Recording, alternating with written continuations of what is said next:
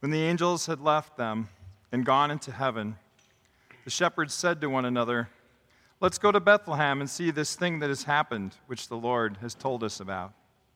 So they hurried off and found Mary and Joseph and the baby who was lying in the manger.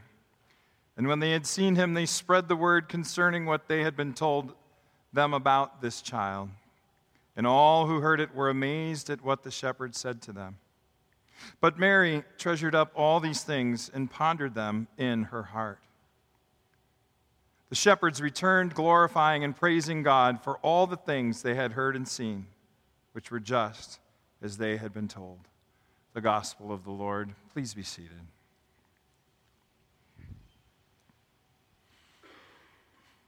Merry Christmas. Thank you. Can't say that enough. Uh, it's such a great greeting and response. And again, a blessed uh, Christmas to all of you. And again, thank you for being here.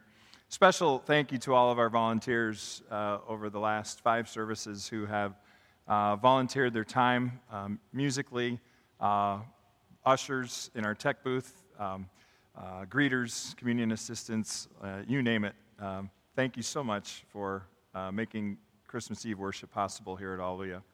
We've had uh, 2,000 people come through our doors, uh, and it's been just an incredible opportunity. You know, that last carol we just sang, um, I just wanted to make mention this has nothing to do with the message at all.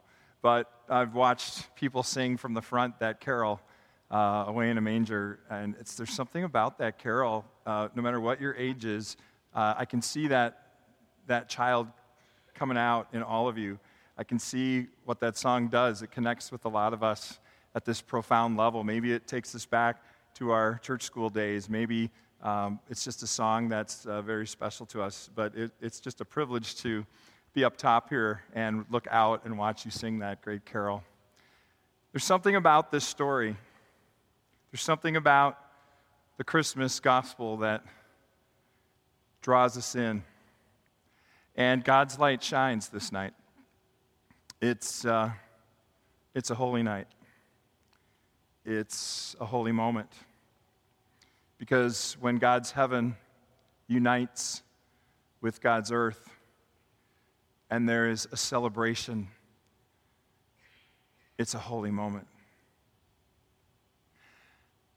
This story, this story of light, goes back to the very beginning of our Bibles in Genesis, the very first chapter. In the creation story, the very first words out of God's mouth are, Let there be light. Let there be light. And he separates the light from the darkness. It's an incredible moment in creation. God spoke it into being. God's light shines. You know, the story from creation has been embraced and adopted by other storytellers. I'm going to let you in on a little movie franchise you probably never heard of. It's called Star Wars. This little franchise that's been running for over four decades. Have you seen any Star Wars movie? At least one. Raise your hand right now. All right. Yeah. This has been going on since 1977 when the fourth movie came out first. Go figure. Um, in fact, when the first movie came out, I was in the sixth grade.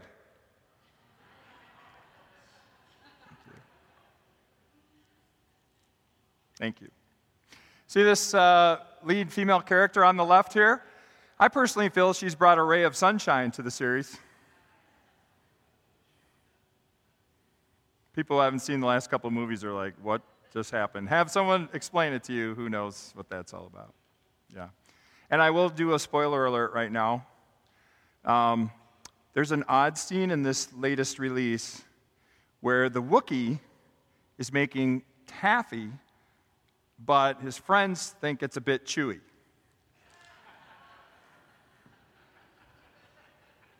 All right, that's all I got. Those are the three Oh, don't humor me. Oh, stop it, stop it, stop it. But, all kidding aside, this is an epic, epic story where good battles evil every poster that's come out since 1977 portrays the battle of good versus evil. The supernatural battle with the force, where the good, the, the good ones we're cheering for, are battling the empire, the first order. You know, the whole thing is going on, and there's this incredible battle. The light saber, Darth Vader. Translation Dark Father. The black outfit, the helmet that takes us back to, to World War days and imagery. It's haunting. That epic tale continues throughout the generations of light versus darkness. George Lucas would say in one interview with his Christian Methodist background that the force was, was, was connected to Christian faith, to faith, and believing in something beyond yourself. And isn't that what the gospel of Christmas Eve is all about? Believing in something beyond yourself, a force a light, power. This is the season of lights. How many of you in past years have traveled around to look at all the homes with, with light displays? Raise your hand if you've ever done that. Look around. Everyone's done that almost. Here's, the first, here's one I found online. What do you think of that one? Or let's take a look at this next one. And how about this one? I personally like what this person did.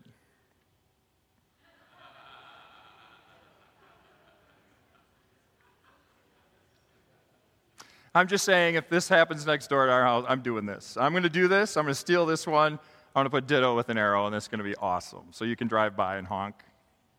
We'll have hot chocolate ready for you. Come on over. The Christmas lights, their power, their beauty their light is best in the darkness. Who drives around in the daylight to look at the Christmas lights on homes? Scripture says the light of God shines in the darkness, and the darkness does not overcome it.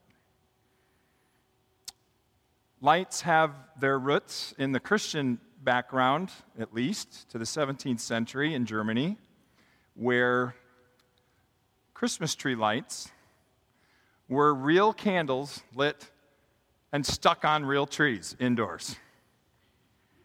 They did this with pins, or they did it by melting wax on the branches and then lighting the candle and having the candle stick on the, the, melted wax before it hardened. And then they'd light them. And the, the tradition is the very beginning of it all with Christmas lights was to, to remind them that Jesus is the light of the world.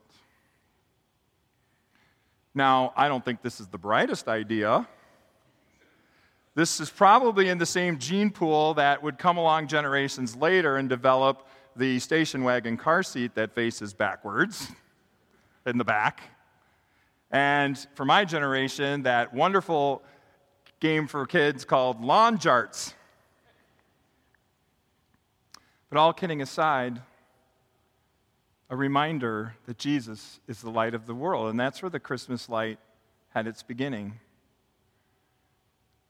You see, this story is an epic tale. But make no mistake about it, in Luke's gospel, never does it say once upon a time in a galaxy far, far away. He says exactly when it takes place, where it takes place, in human history. And there are shepherds out in their field. They're keeping watch over their flock at night. They're just doing their job. They didn't ask God's messenger to show up. They had no motive to have a messenger of God show up and make a big stink about it in town. They were just doing their job at night. But we read in Luke chapter 2, let's put that up there. And an angel or a messenger of the Lord appeared to them, the shepherds, and the glory of the Lord shone all around them. Now, glory of the Lord, everyone say, glory of the Lord. This is a Bible phrase, whether Old Testament or New, which means God showed up and it's awesome and it's bright and it's loud and it's impressive and it's powerful. So when the angel showed up, the glory of the Lord shone all around the shepherds. So God's glory was shining all around the shepherds. Picture this. And they were really afraid, and wouldn't you be? And the first thing the messenger said to them is, Don't be afraid. I have good news for you. I have good news for you of great joy. For you, for you, shepherds, not kings and princes and queens, not the religious leaders of the day, sort of the social outcasts keeping their flock together at night outside of Bethlehem that night. To you, God could have sent the messenger to anyone. To you, I have good news of great joy for you and all the people. All the people. Unto you is born this day in that town right over there a Savior who is Christ the Lord. And you're going to find this little baby. He'll be wrapped in straps of cloth, real tight. And his parents, his mother, has laid him in a manger, a feeding trough in a barn. Now, it gets better. In Luke 2:14, now the heavenly host shows up. What's a heavenly host? Well, it's an army. It's a multitude of God's messengers. It's a multitude of God's angels. There's this incredible army now showing up. First, the messenger came and brought the message himself.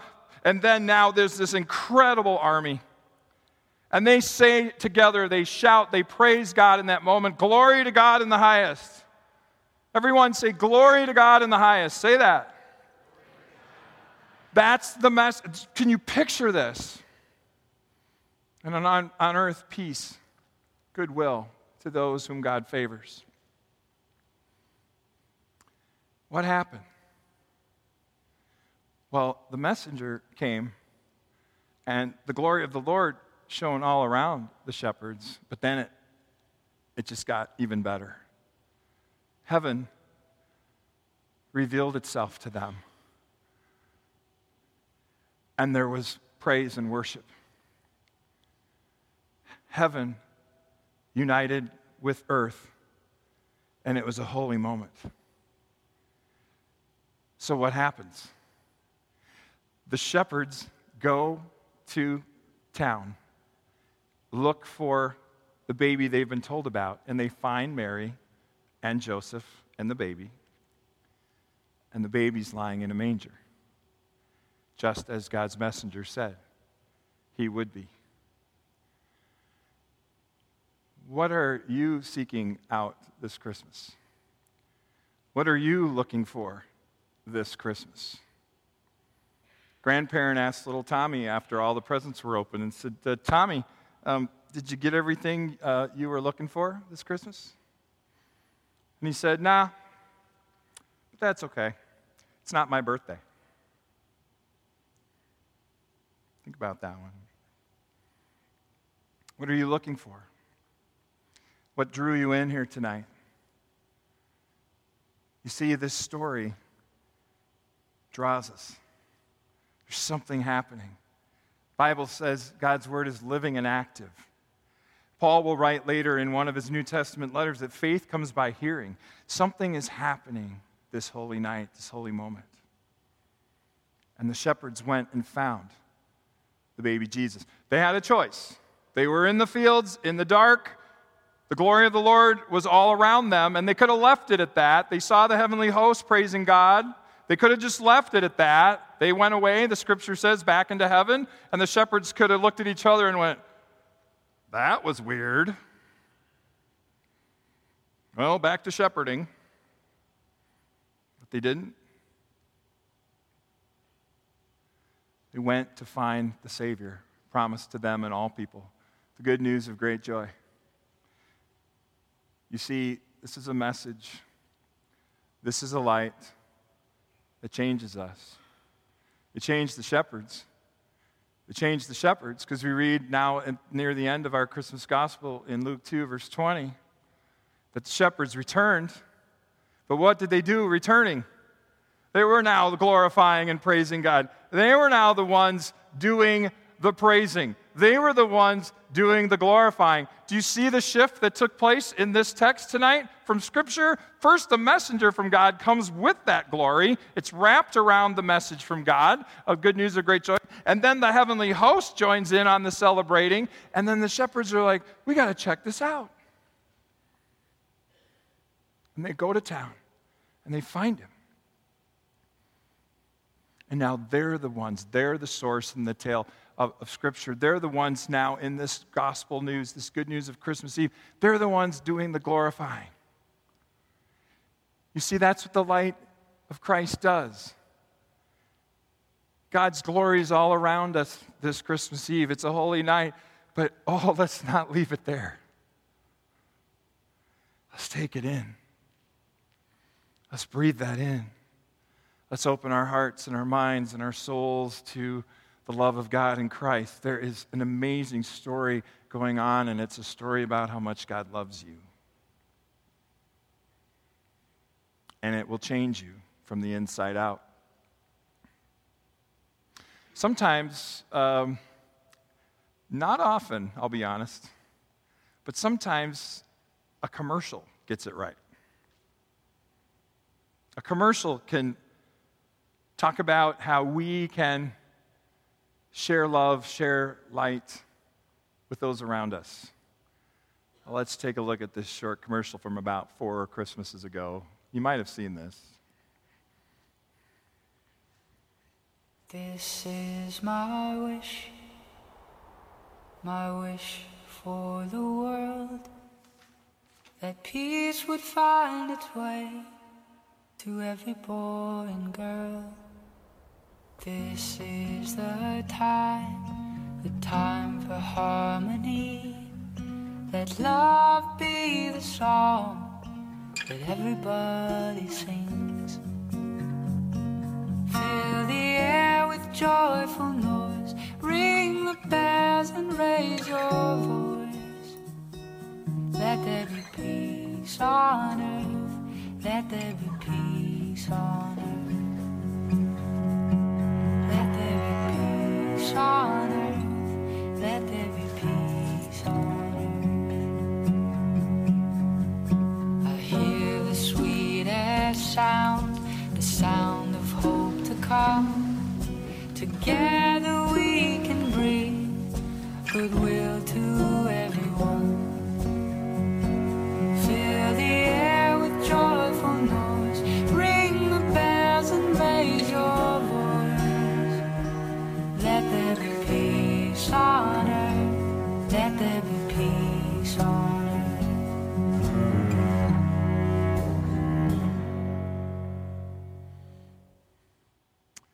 Fill the air with joyful noise. Let there be peace on the earth. That's what this night is about. And as you hold your candle in a few moments later on in our worship service, may the light of Christ surround you in this place. May the glory of the Lord glow all around you. But in that moment, as we sing that carol, may you also join the heavenly chorus and sing your praises from the depth of your heart. And may you come to know a God who loves you this night in Jesus. And then may you leave here changed by that light. May you go out of here and share the light you have with someone else, with someone in a dark place. The scriptures never say there is no darkness. The scriptures never say if you become a Christ follower, everything in your life will be perfect. But it does say, in the darkness, the light shines, and the darkness cannot overcome it. That light is Jesus Christ. And He's calling you to faith on this Christmas Eve. And if we let God's glory wrap around the gospel message tonight, the good news of great joy for all the people that a Savior's born, and we take that into the very depths of our being, and then we leave here changed, then in the very depths of our souls, we know that all is well. Even in the dark places, even in the trials of life, we have a God who loves us still through a Son, who promises us forgiveness, who promises us grace and hope, who promises us this night that by faith all is well. Let's pray. Gracious God, this is a holy night, a night where heaven joins earth in worship and praise. Lord, may we receive that light, the light of your Son. May we embrace him as Lord and Savior tonight. May we be changed and may we be ever mindful of the world around us struggling in darkness to be the light of Christ in those dark places. Lord, in the depths of our souls this night, may you whisper to us and may we whisper back, all is well. In Jesus' name we pray, and we all said together, Amen.